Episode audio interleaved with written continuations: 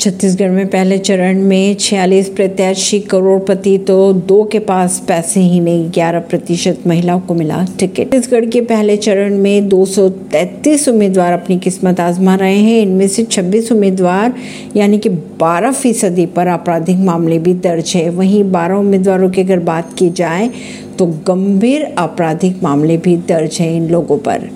इसी बीच एडीआर ने पहले चरण के उम्मीदवारों द्वारा दाखिल हल्फनामों पर रिपोर्ट प्रकाशित भी कर दी।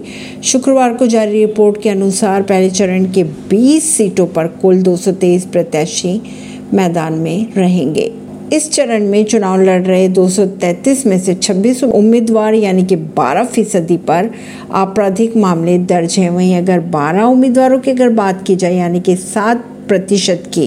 तो इन पर गंभीर आपराधिक मामले भी दर्ज है। नई दिल्ली से।